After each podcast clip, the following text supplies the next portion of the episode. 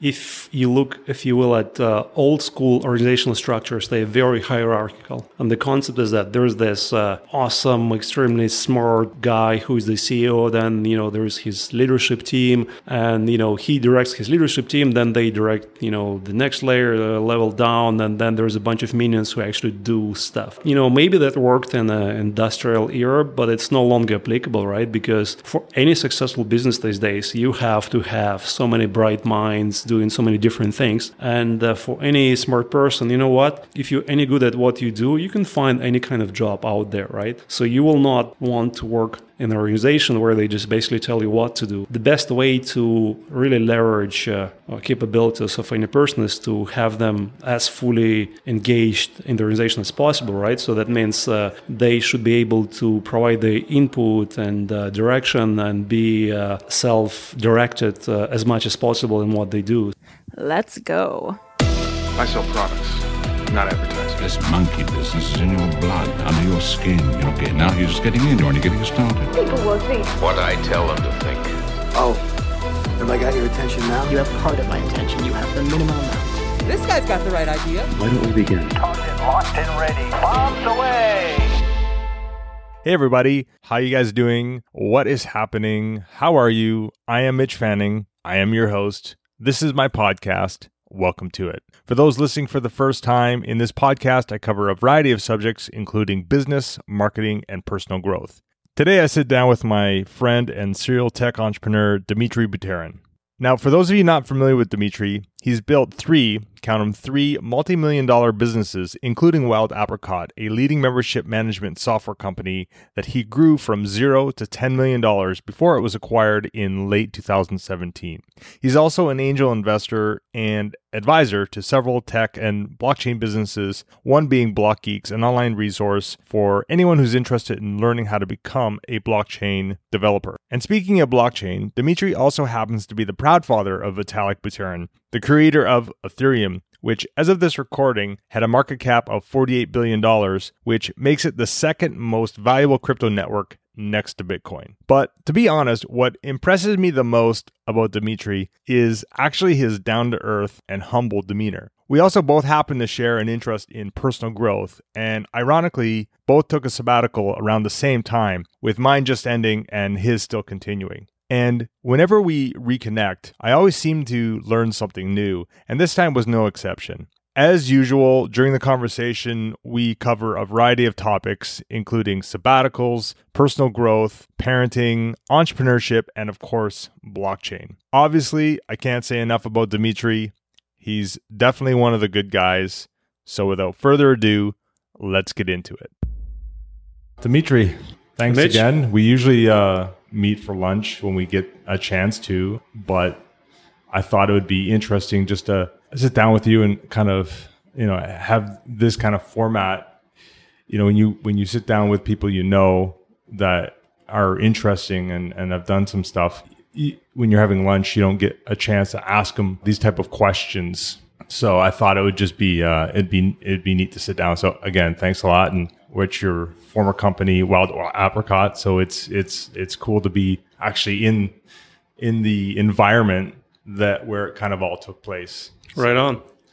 So just to paint a picture here, now according to your your personal website, you're you're on sabbatical, you're you're on a break, you're not kind of actively taking time to to get into something kind of a project. Now I know you're kind of you're working with BlockGeeks and you're kind of informally doing some advising, but how's that going? Yeah, yeah, that's totally right. I'm not actively running the business for the first time, and I guess uh, in my whole working career and life for the last 25 years or so. And uh, yeah, I'm on my sabbatical and uh, doing exactly what you have described. So it's more of an internal journey, exploring myself, traveling, doing all kinds of new kinds of learning. So why did why was it the right time to kind of exit the business and to do this? Have you have you thought about it? Yeah, and there are many answers to that. And uh, one of them is like because it ha- it happened, then it's the right time, right? And uh, another answer is that actually was not sure. Uh, and uh, one thing that gave me a lot of clarity last summer, I went to this uh, uh, very powerful retreat um, in Ireland, uh, a week long retreat, and I was still at the time not quite sure, you know. I was on the fence about selling the business and some other stuff, and that retreat uh, brought me a lot of clarity on the personal front as well as on the business front. And I came back uh, very uh, confident that this is the right time for me to move on uh, from the business. And uh, I have been able to deal with a lot of fears I had around that and uh, just made a decision. And, and then it, as always, took much longer than I hoped, but then eventually it happened. Right. So do you mind talking about like what the retreat was like a little bit sure uh, people who know me they know that uh, all of my life i've been uh, very passionate about personal development yes. and been doing all kinds of things in that sphere from initially it was all about books. I love reading so i read a lot of books. And i guess one of my early books uh, was a book by tony robbins when i was maybe 25 and then I've done a lot of different conferences, events, and uh, in the last five years also been exploring uh, uh, more and more, working with different kind of coaches and mentors and uh, facilitators, if you will. And this person, his name is Philip McKernan. I've done a bunch of stuff with him here and there. And his signature event is called Brave Soul, which he does once a year in Ireland. He's Irish, but now lives in the US. And uh, uh, it's a very powerful event. Um, my wife Maya went to this uh, retreat a year before me, and I went to this a year ago. And this year there was a bunch of people there that I recommended them to go, and uh, yeah, it uh, made a big impact on them as well. And the retreat is uh, how to put this: he creates an environment uh, which helps people achieve a lot of clarity and understanding of themselves and why are they doing things or not doing things uh, and business and then personal life and so on. So, what's the?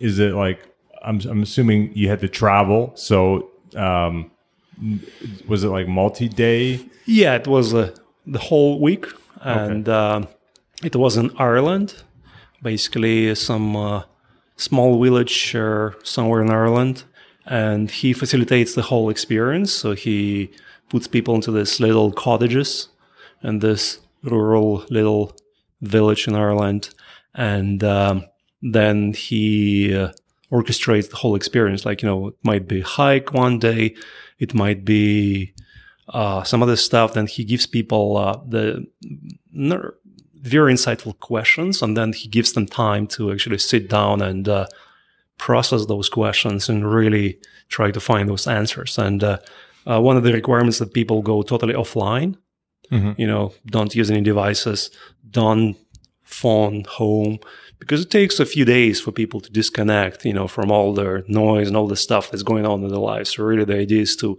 how to help people connect with themselves, like, you know, when they're not so attached to all the different things going on in their lives. No, absolutely. Now you mentioned hike, uh, and one of the things like I've realized in my life is that the best moments weren't in front of a screen. And I've started just like you because uh, I, you know, like I was saying before, we we started that I'm also I also took a sabbatical and a break. And one of the things I've realized about myself is that uh, one of my favorite movies was Indiana Jones, kind of how he went on these adventures and kind of how he he had uh, you know a professional life. He did he did things kind of in the professional world, but then he every once in a while he threw on his hat and his his whip and he went off and he did adventures. And I felt like that's something that I actually want to have more in my life. So I'm starting to structure that. What are some of the kind of insights? Because you mentioned you had some insights. What were some of the, if you're willing to share any of them, what were some of the insights that you took from that? Um, the biggest realization was that uh, the reason that uh, I was still on the fence about selling the business is because I had a lot of fears around that.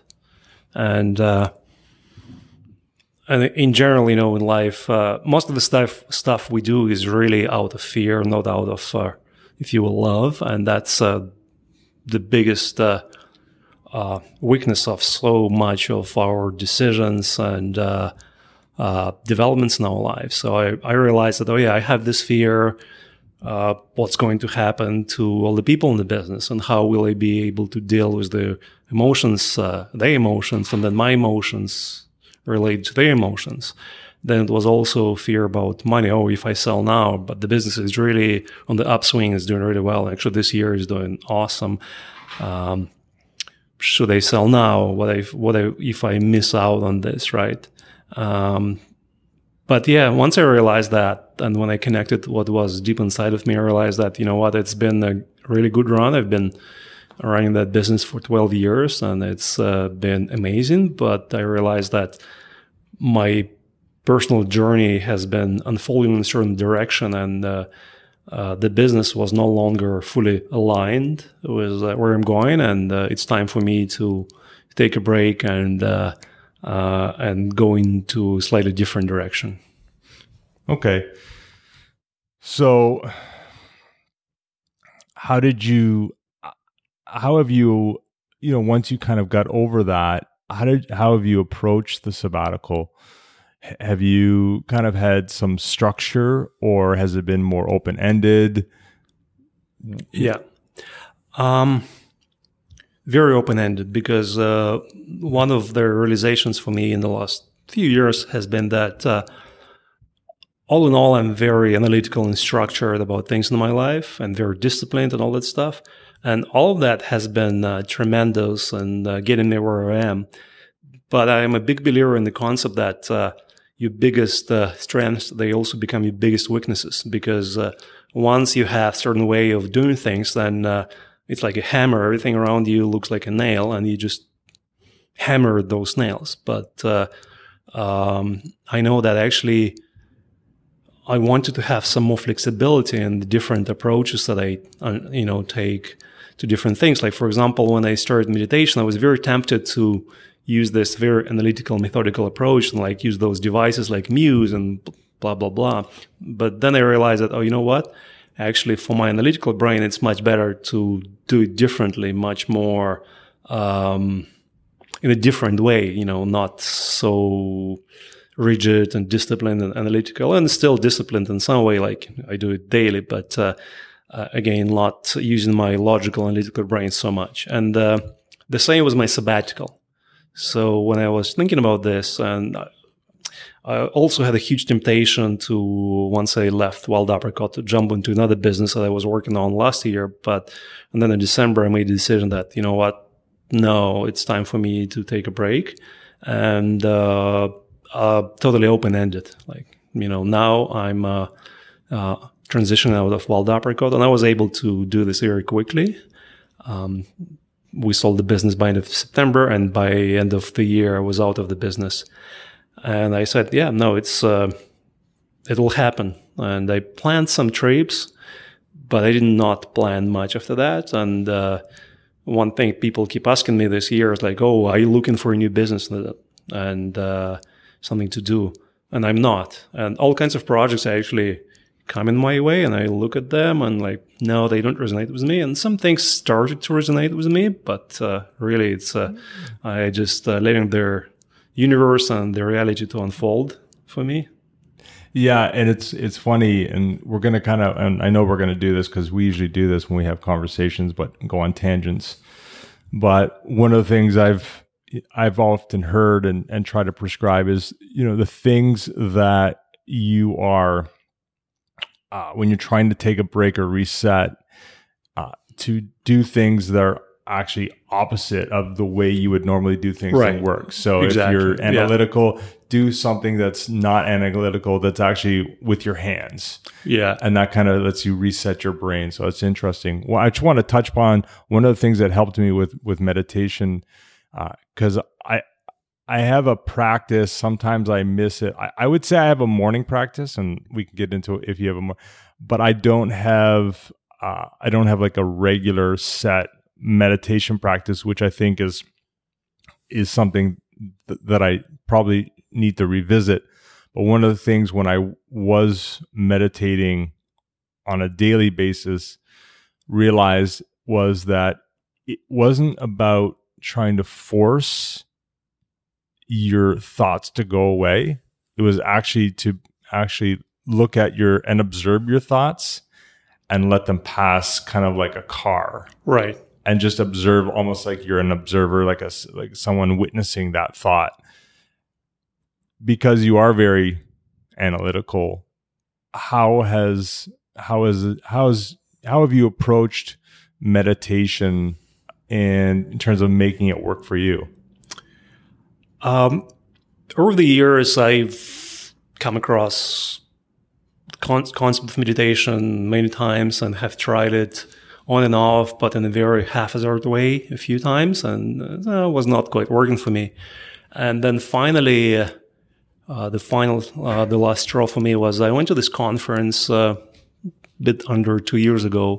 It's called A-Fest, and the topic of the conference was uh, mindfulness. And when I went to this conference, uh, and all their talks, and lectures and workshops, and the people, they were very different from the typical crowd I, I associate with, the typical conferences I go to.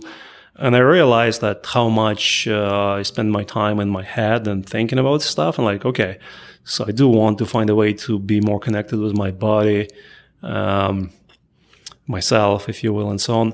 And uh, so since then, I've been uh, meditating daily. And then it was still a journey. Like, you know, I uh, experimented with a number of approaches like uh, counting meditation, then focusing on breathing, different things. And eventually I found an approach uh, um that worked for me, what's called uh, noting. And uh, it's much more free flowing approach. And that's what I've been doing, I guess, for the last maybe 12 months. What what is it what's noting Um, it's kind of what you have described. It's really about observing. You just sit there and you let yourself observe what's happening, and you observe sensations coming to you through many different channels, sounds and uh, sensation of the body, feelings and emotions. Uh, uh, your eyes are closed, so you don't see that much. Uh, your thoughts, but uh, the goal is to observe them and not to be consumed by them. Just kind of look at them uh, from the side. And there are two ways of doing this. One is you actually look at this and you label it. You say like, hmm, sound, hmm, uh, sensation of this and thought, or you can just not even label that. Um, you just uh, look at this and you make a note of this mentally and you move on to the next thing that's uh, where your attention is. Yeah, it's like I said, you know, we don't want to get s- stuck on this because there's, there's definitely a lot of ground I want to cover with you. But I often find people just, you know, when I listen to or, or read different things about meditation and their struggles, th- people get too obsessed with doing it a certain way or doing it the right way. And just, just to kind of close this loop, sometimes when I'm doing it, I don't even close my eyes. Mm-hmm. I just observe. Like I look outside and I see the trees and I just watch them. So again, I I, I think it's interesting. Like you know, you've tried different ways and you found one that fit. I feel like most people try just to make something work for them where they don't try or they they they feel like it's too hard. So I, I like I said, not not that there's there's there's a question here, but but uh yeah, I just find it interesting when it comes to meditation, but it's something that I I think is kind of has has kind of brought some benefits definitely to my life. Now, just going back to the sabbatical. Yeah. Now, I know personally there are days where I find it harder like and when I meet harder kind of to not want to go into kind of work mode or looking at different things. How have you how's your experience been? Do you find it harder? Have you found it easier? What what what is what has your experience been thus far? Um, I did not find it hard at all. No, like uh, maybe helped me that uh, some of the things that I've done early in my sabbatical that helped me to do a big reset of my brain, but uh, I'm not tempted at all uh, to grasp some business project. And uh, as I mentioned, like things come up and people come to me with uh, all kinds of projects and initiatives. And most of the time I look at them and I listen to myself like, no, they don't resonate with me for a number of reasons. And I just move on. And sometimes I start engaging, but not really with the project so much, but with the person. Like if I sense that this is a person where I can uh, contribute to them and help them, you know, uh, expand their potential in relation not just to their to particular project, but to their life, then I start spending more time with that person. So I'm gonna I'm gonna kind of come back. You mentioned, you know, from the retreat you had this sense of what you wanted to kind of do. And I know, you know, the easy answer would be, you know, to really focus some time on blockchain. But and and you said that there's there's things that come in to you and it's like it doesn't fit.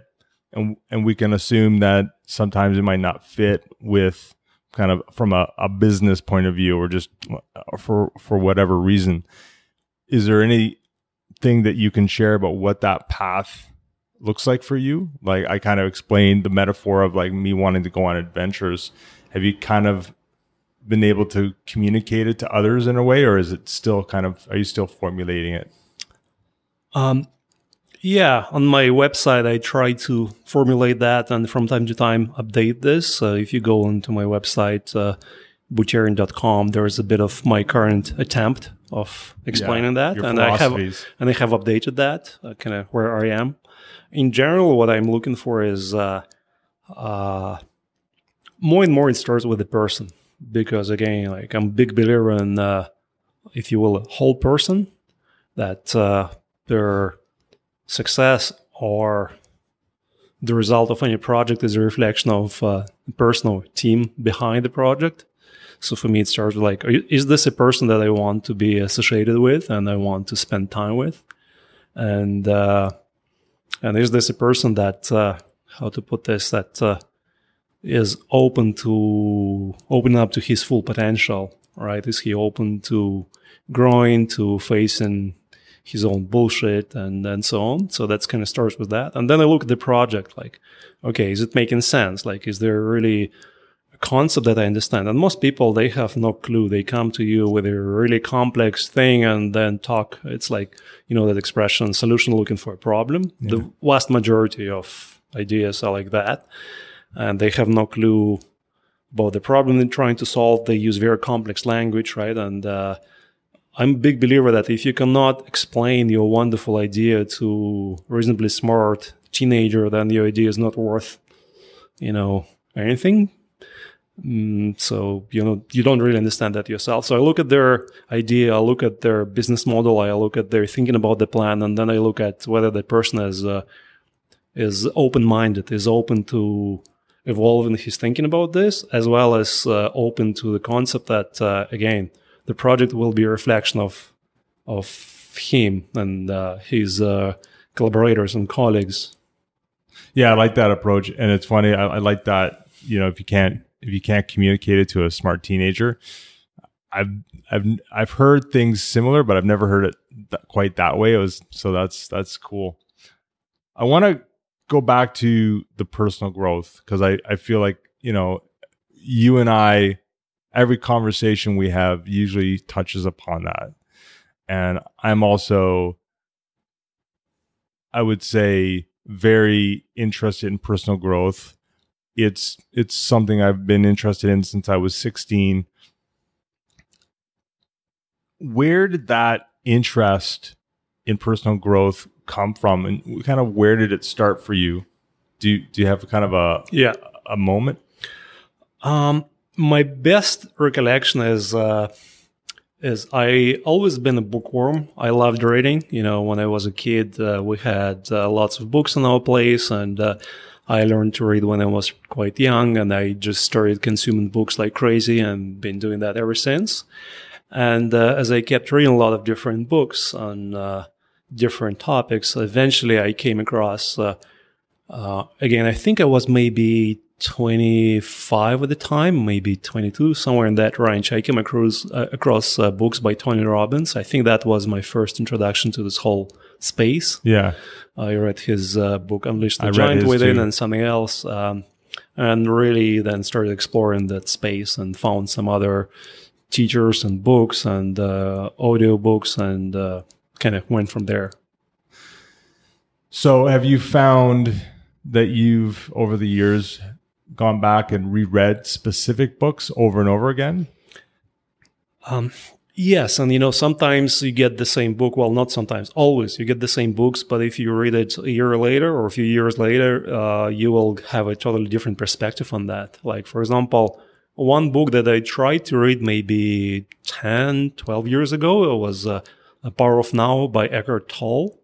And didn't make any fucking sense to me. Like, you know, what the hell is he talking about? I couldn't understand that book. It was like, to me, at the time was total nonsense. And then I read that book a year ago. I'm like, oh my god that resonated with me so much it made total sense okay so the book did not change but i have changed you know i had the different other concepts to build on and i had other patterns in my brain i guess and then it really connected with me Yeah, um, I've read a little bit of Eckhart Tolle, and like I said, I think you have to be in the right moment to kind of take take him in. But it but it is uh, he, he it's really good stuff when when you get into it. So, one thing I've noticed, just personally about you, but also, you know, obviously just looking at the stuff and the accomplishments and the projects and businesses you've been in and the way you kind of operate is you have this innate ability to be able to focus on yourself and improve. Yet at the same time you know again coming from that technical or analytical background you have this uncanny ability to focus on others and make them better and really focus on like you said really focus on the customer and solving their problems and not just coming up with a solution and looking for a problem that fits. How much of that is an innate skill versus an acquired skill? Hmm Um, I think like from early on, because I was, uh, I had pretty high IQ. I think that, uh, okay, I can understand things, but I also realized early on that uh, my passion is not just in understanding things, but then in turning around and helping other people around me understand those things. And um, also, this is for me is the best way to understand things because to be able to explain something, you really have to understand it yourself 1st like you know, two or three levels better than the level that you want people to understand that, right? And that's been true. Like when I was in university, uh, freshman and whatever, and people been telling me, "Oh, you're really good at explaining this uh, stuff to me, like math and whatever else we're studying, right?" And then that continued as uh, as I've been exploring other areas of uh, human knowledge, right, that were of interest to me, and then I was constantly finding, uh, looking for ways to, okay, how can I uh, help other people around me understand them things like uh, health and nutrition and exercise or spirituality or personal development or whatever else it is right? Or meditation right? And, Yeah. and, and when you try to explain and uh, uh, then you also realize the limitations of your own knowledge right? And they're motivated to learn that better. Yeah. Yeah, it's what the way I've kind of looked at it, and maybe what you're saying as well is I've always felt it best to be a practitioner almost first before you are able to teach people. Yeah. Instead of teaching people from a, from a perspective of you've kind of read something. So you've kind Yeah. of done the work and you're able to kind of now help people knowing that you've done the work uh, which again is something i've seen from you uh, just again in, in your own life and just how you even like how you you know you take care of of your your health and and and whatnot. But so here's an here's a another question: Has there been any over the last couple of years? Has there been any new philosophies or habits where you kind of had an idea, you you kind of had a, a, a way of thinking about it, but but you've you know recently changed your mind about it?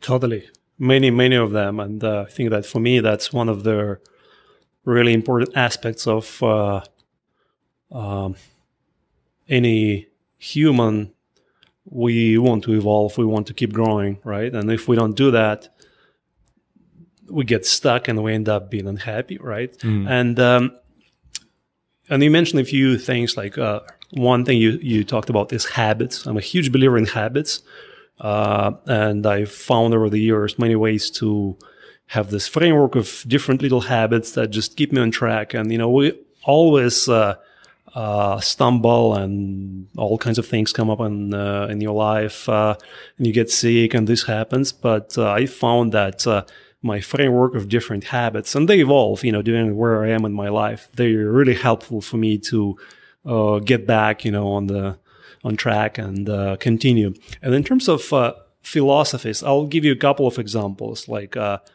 I for many years I I uh, a lot of my growth was coming from uh, self study, mostly reading books and then going to conferences and stuff. But for many years I had uh, huge resistance to uh, working with coaches, mentors, and and so on.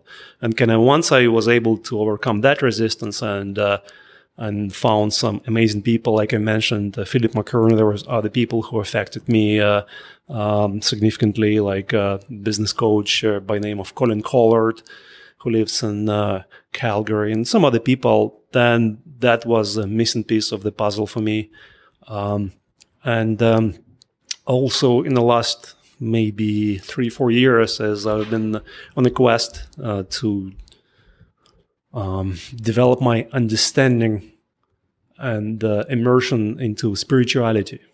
And that word for me for a long time was, uh, uh, if you will, a swear word. Uh, Yeah. For me, it was uh, equated with religion, and I had a lot of resistance toward that. And uh, one book that really helped me change my thinking about that was a book called Waking Up by Sam Harris. I think I read it maybe five or six years ago And when I'll put it that in came the out. show notes. Yeah, uh, and that book, the subtitle of the book is something like uh, "Spirituality Without the Religion," without religion, and uh, and you know that can start my spiritual journey, if you will. And I was like, oh, finally, I'm getting this. This is what people are talking about, and it's not about superstitions and all kinds of other bullshit, but it's something different, and uh, that's really has become, if you will, my biggest quest now in terms of my personal growth and journey. Yeah, it's interesting because I've also, and I can't recall the the name of the book. I think it was um, Buddhism, plain and simple, or something like that. i but I'll look at I'll look it up and put it in the show notes. But it explained Buddhism and spirituality in a, in a way that was so practical and none of this kind of um, you know religious pragmatic kind of uh, dogmatic kind of uh, interjections into it. It was just very simple, and, and so I it was like I got it, and then from there. But one of the things that you said that I kind of want to touch upon because I've also had issue working with uh, with other people. I I find I do a lot of self work like you. I find that I when I'm working with my team, I as well want to empower them and help them grow. But I'm very I'm very resistant in some cases to working with people. And I think it kind of comes from that Tony Robbins era where you're like is this person is this person someone who's who's a practitioner and who's done it instead of just someone who's turned themselves into a coach? How have how did you overcome that resistance with working with mentors? Or and how did you select them? How did you decide Right. to say okay i'm going to Yeah. do this and then select them Yeah, and my personal uh, excuse uh, for my resistance uh, in that uh, uh, sphere was that I said to myself, "Oh, you know what? Most of them, all of them, are full of shit, and Yeah. most of them are." But their flip side of this was actually when you find very few, you know, one percent of people who are not, then they are worth their weight in gold. And uh, uh, I think that one thing that helped me again, like I started with uh, self study and reading books and whatnot, and then 13 years ago, well, now a bit more than that, uh, I joined this organization called EO, Entrepreneurs Organization, and uh, that's been a tremendous tool that helped me grow. And one thing that that organization does, they put people into the small groups. They call them forums, uh, kind of a mastermind group that meet on a monthly basis.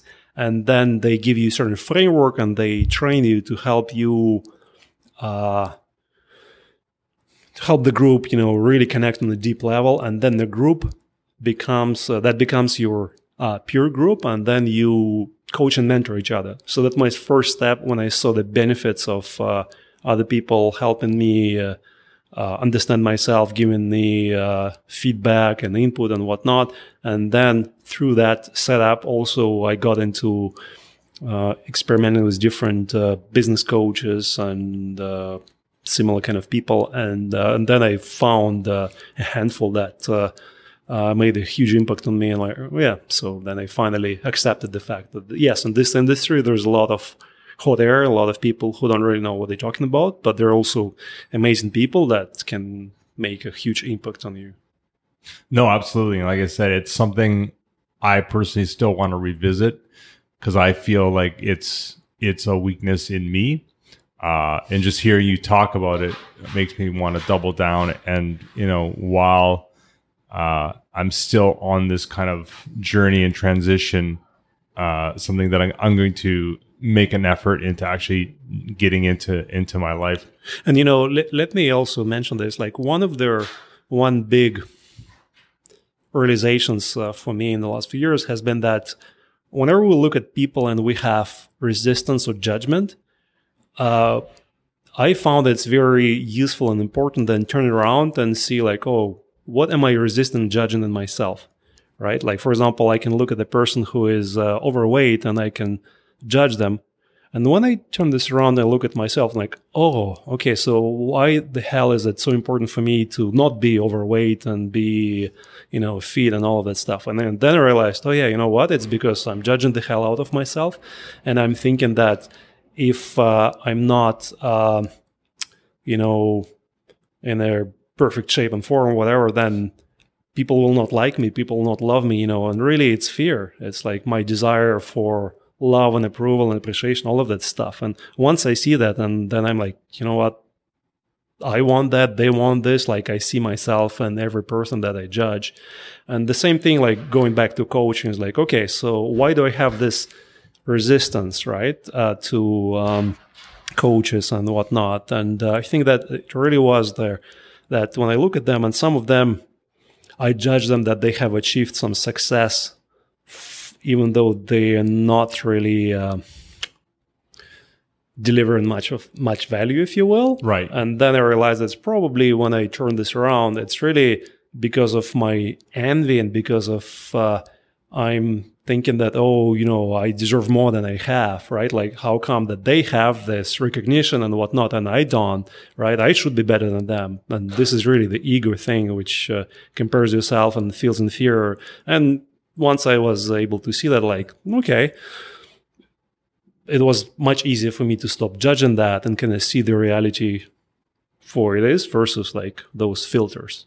Yeah, and as you're talking, one of the things I've I've heard and kind of questioned too is when you resist or, or judge somebody for some behavior or characteristic, usually it's a thing you hate in yourself. Always. Always, no exception. Yeah, and so that's sometimes been- it's hidden right from yourself, but it's always the case. yeah, And the question is then like, and you can use every judgment as an opportunity to grow and uh, accept yourself because once you're able to accept yourself, then you're able to do so much more for this world, for people around you. absolutely. Now we've talked a little bit about fear, but what I wanted to talk to you about uh, or ask you the question about is failure and kind of your relationship with it? Because obviously you know growing personally being in business being you know building a, a successful business uh, more than more than one three you know how has failure or an apparent failure kind of set you up for a future success uh, and and do you have a favorite failure? Um, yeah, one thing I I have to say that uh, one way to look at failure is that okay, if something is not working, then uh, it means that you have not yet invested enough time to make it work. Yeah. Right. So that's kind of my strong as well as weak side is I'm very persistent. Um, because you start doing something and uh, it's not necessarily going to become this huge success that you thought it will be. But again, as long as you persist, as long as you keep learning and then you evolve from that, then that becomes something else. And uh, for example, before Wild Apricot, which was a software company, the business uh, was called Bonasource, and it was a service agency, right? And uh, we never really made it a very successful service agency because it was uh, I was still uh, not a very mature entrepreneur, and I was struggling to scale it and uh, find a way to have a consistent uh, sales process and all of that stuff, right? So, uh, their service uh, business, it, um, if you will, it was a failure. However, from that uh, came out Wild Apricot because uh, pretty much every service agency out there they want to become a product based company, or at least many of them. And uh, we had that desire, and we had a few attempts, and they we failed, and eventually we made a decision, and we succeeded with uh, Wild Apricot as a product. So that was for me like ev- evolution, and we can say that. Uh, the company did did okay, the service company, bonus Sure. service, but then as a product company, we've done so much better. And uh, now, as I'm looking at the company moving forward, it's doing better and better, and it's really successful as a product company. Yeah, and just one, you know, we don't have to kind of go down a rabbit hole, but one question I don't think I've ever asked you is because obviously we met at Toastmasters in the early 2000s, and that's that was Yeah. a membership. Did Wild Apricot? Did the idea or was was part of the catalyst being in Toastmasters and working? I was curious. I- yeah, I, I've actually ever- at the time, right? So I moved to uh, Toronto end of '99 and uh, was building my uh, life and career here. And uh, one of the things I was doing is uh, trying to get involved and really with their community and learn the ropes and understand how the world works here, right? Versus where I grew up and lived and worked at, in Soviet Union and Moscow. Um, and uh, I got involved with a number of organizations. Toastmasters was one, then AIMS, uh, uh, Association for Internet Marketing and Sales. There was another organization called TVG. So I got involved in a number of uh, nonprofit kind of community organizations. And yes, when I saw, and I was trying to help them, and I was saw how dismal their technological infrastructure was. I'm like, you know what? Like, uh, tech guy in me said, yeah, this can be automated. This can be made better.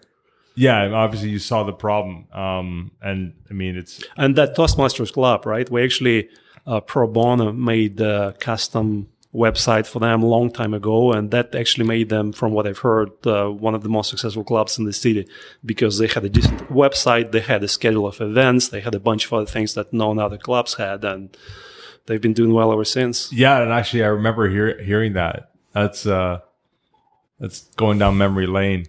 So one of I kind of want to switch gears and talk a little bit about parenting because obviously you're the proud father of three. Yeah. Uh, one being Vitalik, Mhm. who's the creator of Ethereum. So the second, you know, largest cryptocurrency in the world, according to, to market cap and just general ecosystem.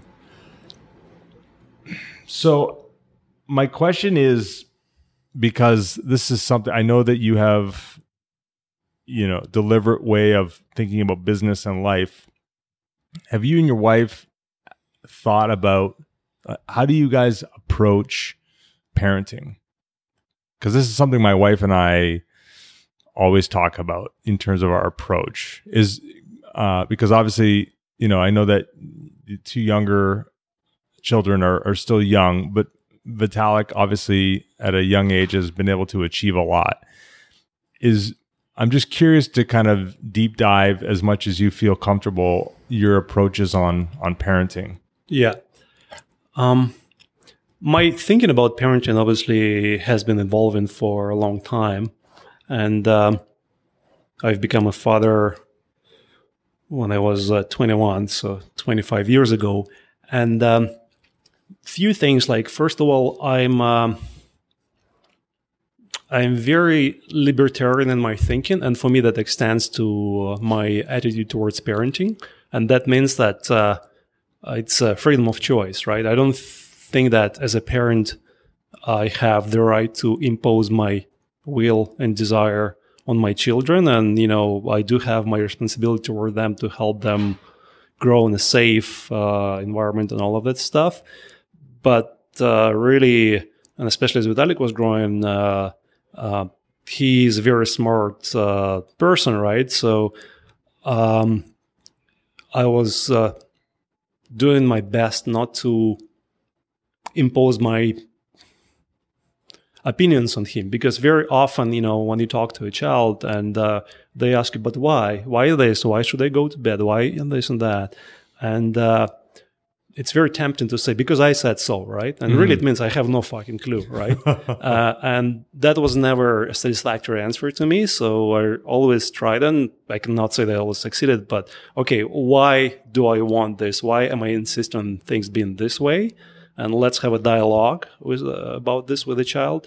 And I think this is also what children want because otherwise they, uh, uh, I think this whole teenage rebellion thing is really they they grow up and they realize that they've been told a lot of things and a lot of those things they're really just uh, programming. Their parents have no clue how they got that programming, and now you know they've become young adults. And you're passing it on to them. Yeah, and they're like, oh, you know, my parents actually have no clue, and they've just been telling me all those things, but they're tales and lies and misconceptions, right? And uh, that's a source of conflict. Uh, so for me, really uh, having that dialogue and uh, uh, also looking at uh, children not in a condescending way, but if you will, in some ways they're your equals. You know, they're fellow consciousness, and yes, you have all kinds of responsibilities toward them to keep them safe and support them, but that's on you, right? You don't have, if you will, this ownership of them. So that's, uh, and one final point is, uh, you know, when Vitalik was growing up and, uh, he was a unique boy, obviously very smart and many different things. And he had a lot of anxiety about, uh, you know, how he will be able to communicate with kids in the class and this and that. And, you know, will it be easy for him to socialize? And, um, at some point I was just able to turn this around. Uh, well, I'll switch this and uh, and just accept. You know, this is the, the way things are, and as long as I can give him my love and acceptance, he'll be okay. Just gonna believe that.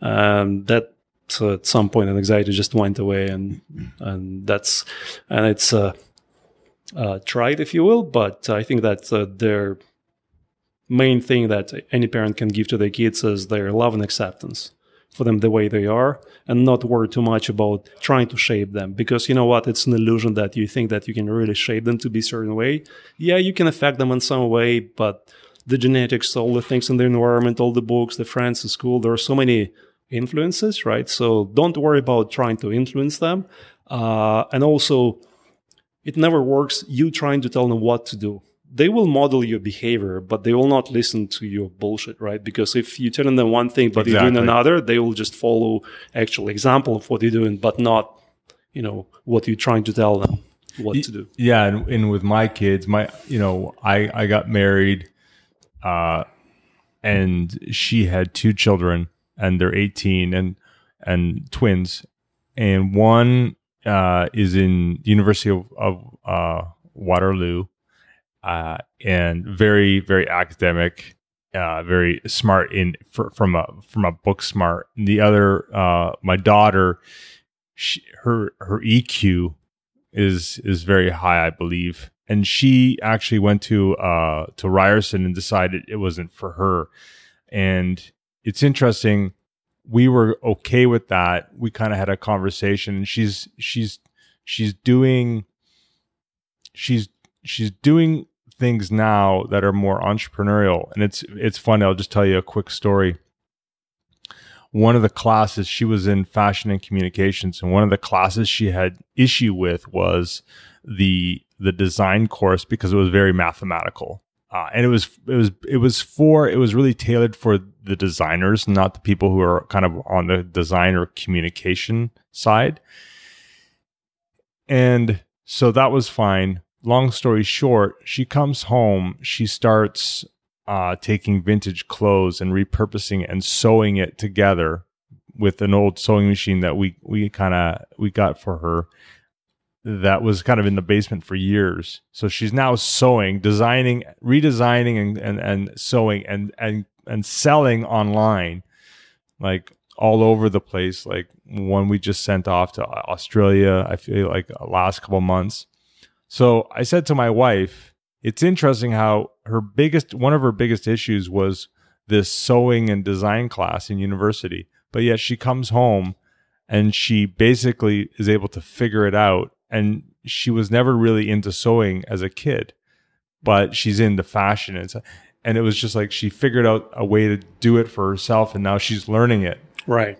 So I often find that it's it's sometimes it's you know, and again, if if that particular course and administrator realize that we're teaching it for a certain type of student, the designer, the person who's actually going to be a professional designer versus someone who just wants to have a knowledge of it, that might have been one less thing she would have been concerned about. So it's almost like in some cases, it's the way we're the educational system is kind of letting us down. We don't have to go down that rabbit hole, but yeah. but it's interesting because I know. That, I guess my point being is with Vitalik, you know, he, obviously he left school, and uh, you know, I'm sure you gave him some good advice as well. I mean, he went into the the Thiel the Thiel Fellowship, which is a pretty prestigious uh, program uh, for for young entrepreneurs and, and bright minds, uh, kind of led by Peter Thiel, and I'll, I'll, put all that in the show notes. Um, but I guess what advice would you give kind of a younger person who's about to go into the real world? Uh, and and specifically what advice should they ignore? Um, the biggest piece of advice i would say is to actually go out and try stuff right because uh, i'm a big believer in learning all of your life you know lifelong learning but end of the day, the best way of learning is to do stuff, right? And that's kind of what worked for me when I look at Vitalik, how he developed his career as he started just, uh, and, uh, you know, volunteering is awesome way to start your career, right? Because when you're young, you don't have much in the way of skills and knowledge. But you know what? If you have good attitudes and you can find a way to volunteer, you can find a way to help some other people. And in this way, then you can get involved, you can contribute and uh, who knows what kind of new avenues will open up for you right so i think this is really the best way to to grow and develop is uh, by actively seeking ways to do something practical and learn from that no absolutely so i, I want to kind of switch gears into uh, kind of business and and leadership now obviously you you had three businesses uh you know i believe or at least three of them were uh, reached seven figures, right? And one obviously reached eight, which was wild wild apricot.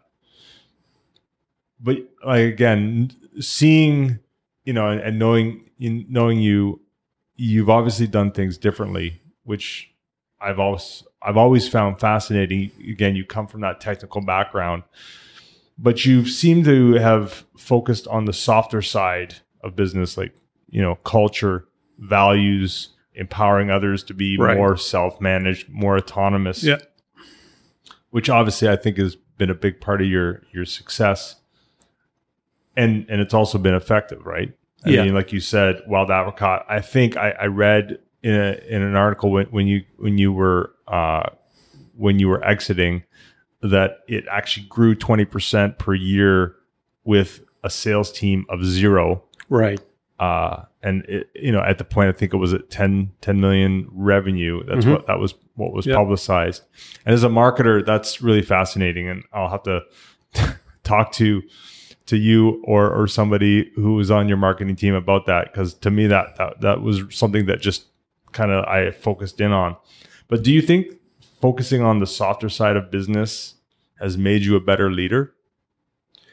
The way I think about this is that uh, if you look, if you will, at uh, old school organizational structures, they're very hierarchical.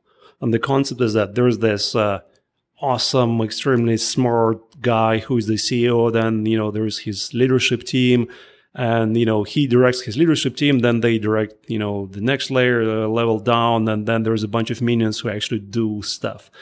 But, you know, maybe that worked in an industrial era, but it's no longer applicable, right? Because for any successful business these days, you have to have so many bright minds doing so many different things. And uh, for any smart person, you know what? If you're any good at what you do, you can find any kind of job out there, right? So you will not want to work in an organization where they just basically tell you what to do. I've been firmly convinced of that for many years is that the best way to really leverage uh, uh, capabilities of any person is to have them as fully engaged in the organization as possible, right? So that means uh, they should be able to provide the input and uh, direction and be, uh, um, if you will, uh, self-directed uh, as much as possible in what they do. So that's been the foundation of my philosophy about business and um, implicitly, and also in the last five years, as I've been learning more and more about organizational theory, and then I read this wonderful book called Reinventing Organizations uh, by Frederick yeah, Laloux. I've that, got into it. That made a big impact on me. And then we w- went through this restructuring that wild apricot when we uh, made the organization even more self-reliant and kind of much less of a hi- hierarchy, but more of, a, if you will, this uh, consortium of uh, self-directed groups. And it takes time and effort, but really it's still the best way to bring out the best in, people and uh, leverage all the different talents and uh, motivations that people have. Yeah, again, I'll put it in the show notes, but just I'm going to read a bit of text uh, that you have on your site.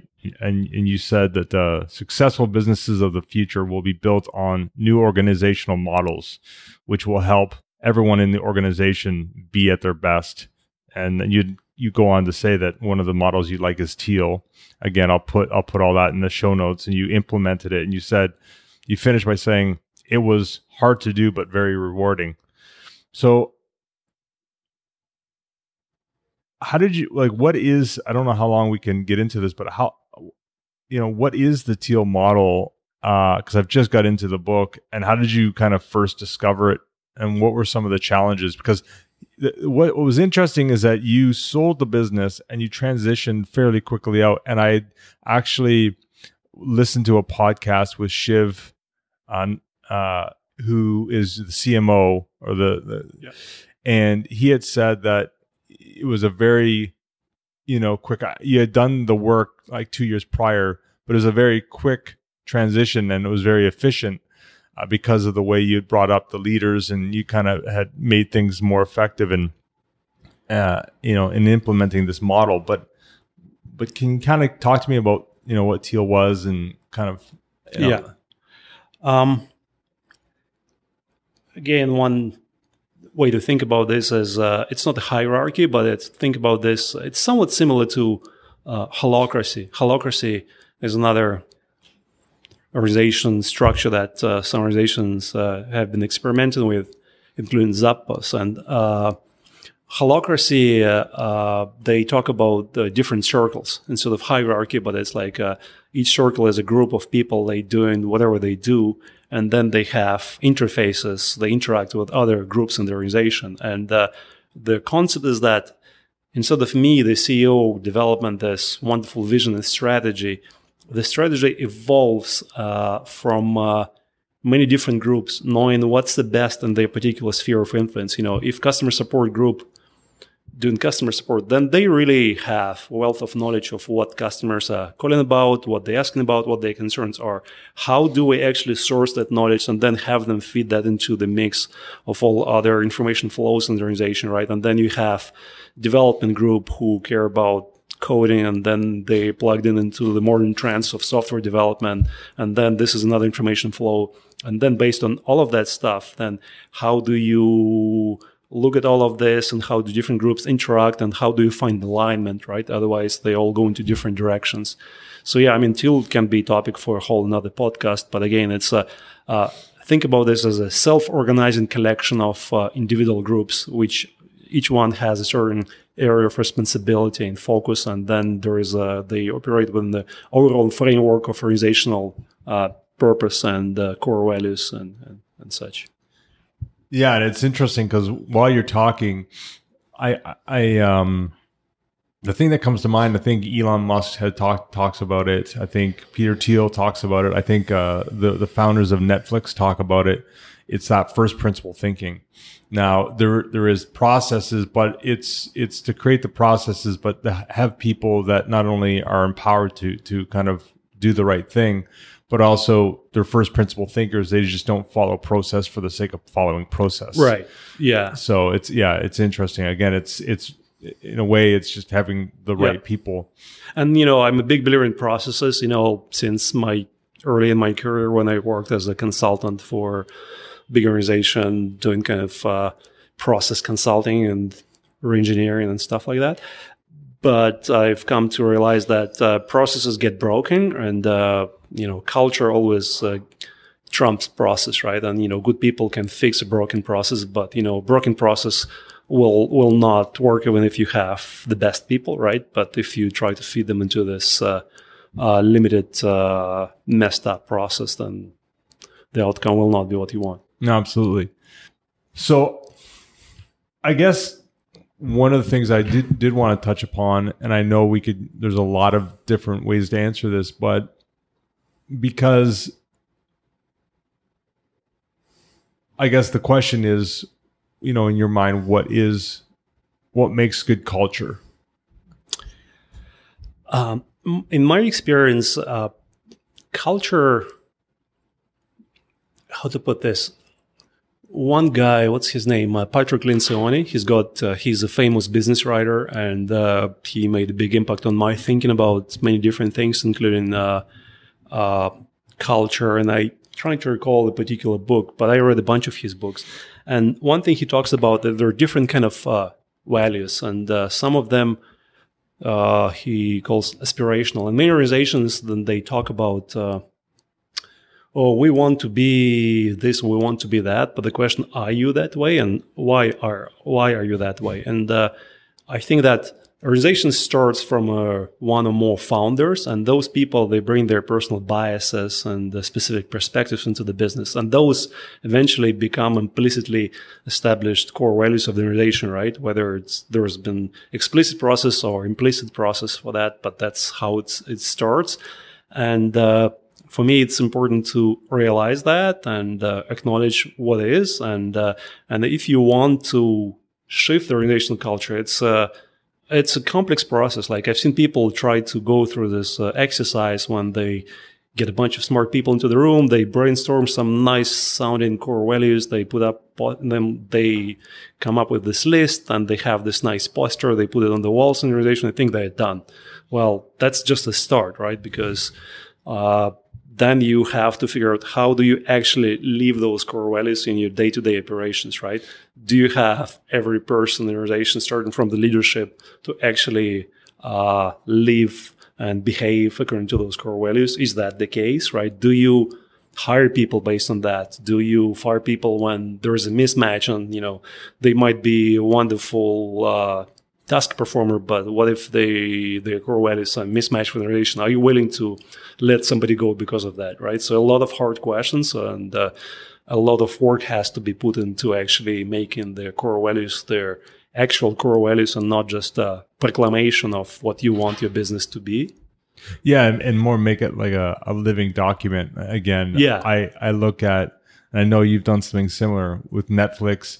They actually have, uh, I think it's it was it's a it, it- one format is a PDF. It could just be a Yeah. PDF, and they continually build off that and and and and, exactly. and stress yeah. test it. They document actually has been a big inspiration when they're working on our stuff some many years ago. They have this uh, document that they share in public, like a huge presentation Yeah. of their core values, and it's been very inspiring. And uh, yeah, we've used that. Very cool. So,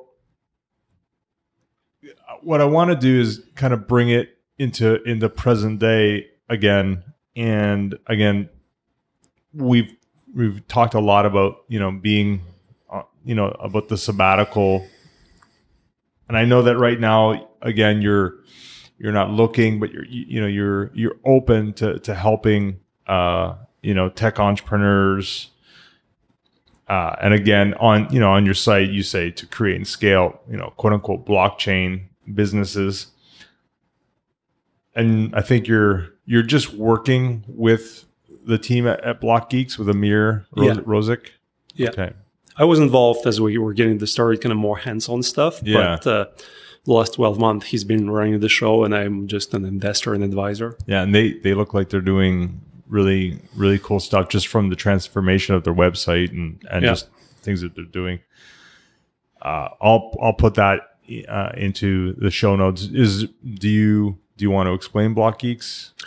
Uh, it's pretty simple. It's basically uh, I'm a big believer that the blockchain movement is uh, is a new paradigm that's really helping us also build a better society, if you will. Like uh, in uh, internet, helped us to remove many layers of dis- you know of intermediaries. And I think that blockchain is the the next step in that movement as we're able to again create uh, create more transparency, more connect, more direct connection between uh, consumers and producers, and all of that stuff.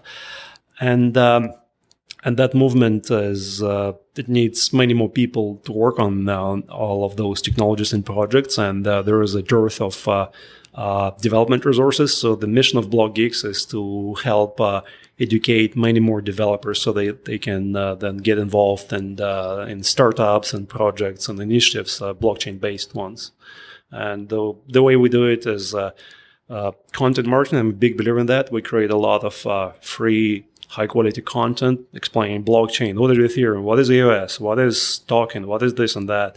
So we create a lot of free content, and then for people who really want to go deeper, then we offer online training and sell their subscription to online training. So, how do you? Uh, because I guess the backstory here is uh, about maybe a, a year and a half ago. Uh, I kind of got into blockchain and just I was in. I, I'm always looking at new technologies and just and so as a result, I've had conversations with my wife, who's obviously not really uh, tech savvy at that level, or or other people who don't know a lot about it. How do you explain it to, say, the layman? Like how when you do you ever get into conversations where you're you're trying to explain it to somebody, and how would you explain it just to the average average person? I've done this many times, and I do this quite a bit. Uh, and uh, I usually start by explaining Bitcoin, right? And Yeah. because then blockchain is really their foundational technology in uh, on which Bitcoin works, and it's just a, a generalization of uh, uh, technology that's in the foundation of Bitcoin, but then applied to many more things than money. So, and again, like that can be a whole another podcast conversation, but uh, uh, Bitcoin is a digital money without a central authority to support that, and then it's a way to store records of uh, who owns what in terms of, uh, of digital money, right? But now then people realize that the same approach can be used for records of anything else, like your, you know, insurance and health and uh, identity and other stuff, and found some uh, amazing new possibilities because when you remove that uh, point of centralization, you remove so much overhead and also you remo- remove a lot of security risk right? Because uh, Right. uh, every day you read about this oh you know this website got hacked and then all the information they got on you got stolen like every day right? You read about this stuff. And again with blockchain you can approach this from a totally different perspective like uh, when they don't have to you you you keep the ownership of all of your information just like in bitcoin's case. There's no bank. You have full ownership of your digital money and that means that you if you lose your password to your bitcoin wallet then the money is gone. Nobody Yeah. can recover that for you. And in the same way like you know you have full ownership of your digital identity of your health records and so on. So the blockchain kind of that's the promise. And again i'm just i'm not giving it justice. I'm just kind of uh, giving you glimpse of what it is but that deserves a whole another big conversation. Yeah, and just before we kind of move on to to uh, kind of close up, I I feel there's uh, I feel the kind of evolution of this technology very exciting. I think you and I share uh, because I, I've watched a couple interviews where you are specifically talking about it. And right now, it's really about the plumbing. It's really about just kind of infrastructure. And Right. from a marketer, I'm kind of sitting back because I realize it's it's not quite ready for people to use the the average Yeah. person. So that the UI, the UX, you know, the kind of the storytelling, the branding, the everything that comes with that afterwards it's it's really too early. So I'm just kind of following it as a advocate and as a fan, Yeah. and waiting to see you know as as kind of the next generation of SaaS come out where they actually can build adoption. Uh, then then I you know I'm I'm I'm I'm someone who want to at least feel like that's when I could get involved. So I guess kind of in the in the vein of entrepreneurship what are some bad recommendations you've heard uh, others give tech entrepreneurs you know one thing maybe i'll mention about uh, advice or whatever sometimes when people build businesses they become over focused on the goal the bright future and then they underestimate uh, what they end up sacrificing for that. The personal lives they own of their employees and uh, all kinds of collateral damage. And i just don't believe that that works. And uh, sometimes like growing a business is uh, like growing a tree. You put a seed then you you water that you put the nutrients but you know what? Then it has its own speed of growth. And you can dance around that and uh, all kind of crazy shaman dances and whatnot but it will not grow any faster. It will grow at its uh, intrinsic speed. And people they want oh i want this to grow faster. And really good question like why right? What's driving that? What's behind this? What is your fear?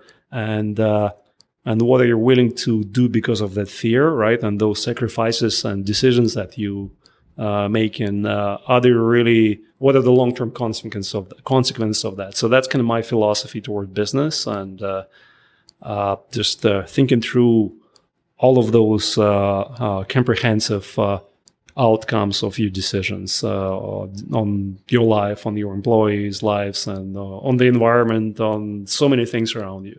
yeah and you're not just saying that you because you know as an example you've never you never took outside investment for as far as i i know.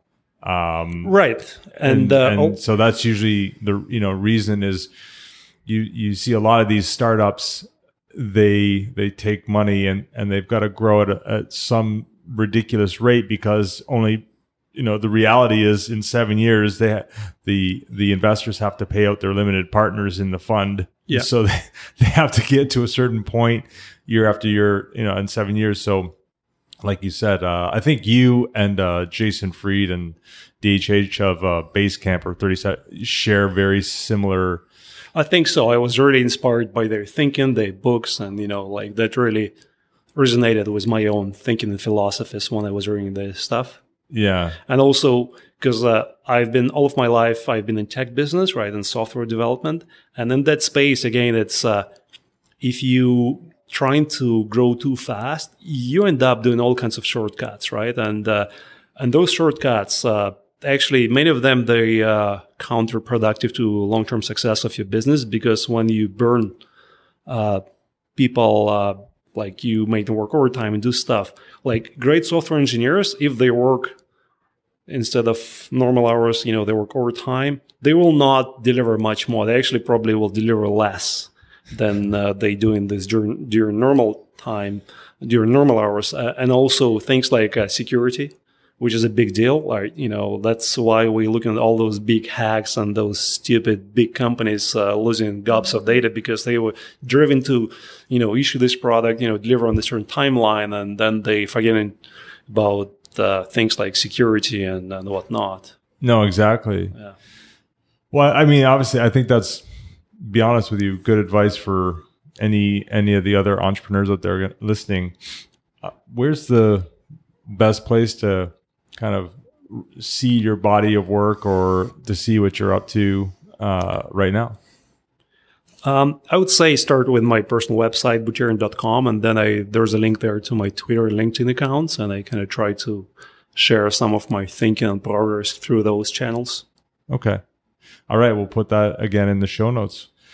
Well, Dimitri, it was great seeing you again, uh, as always. Uh, thanks so much for doing this. Thanks so much for setting it up uh, at uh, Wild Apricot. Um, yeah, it's thanks, been it's been great. Really man. good talking to you. All right, cheers.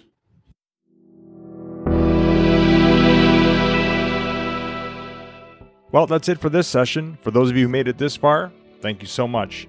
Quick reminder the show notes will be available on my website at mitchellfanning.com. And at this stage of the game, I really only have two small requests. Number one, I'd really love to get your feedback. And you can do that by either going to iTunes and leaving a review or contacting me via email or social. Just use the hashtag MitchCast. Again, all of this can be found on my website. Because, like I said before, it's really going to be your feedback that's going to give me the oxygen to keep me going in the early stages and to improve the show. Because ultimately, I want this to be something that you'll also get value from. Last but not least, if you know somebody who might be interested in being a guest on the show, please reach out and let me know as well. That's it, that's all. Until next time, thank you so much.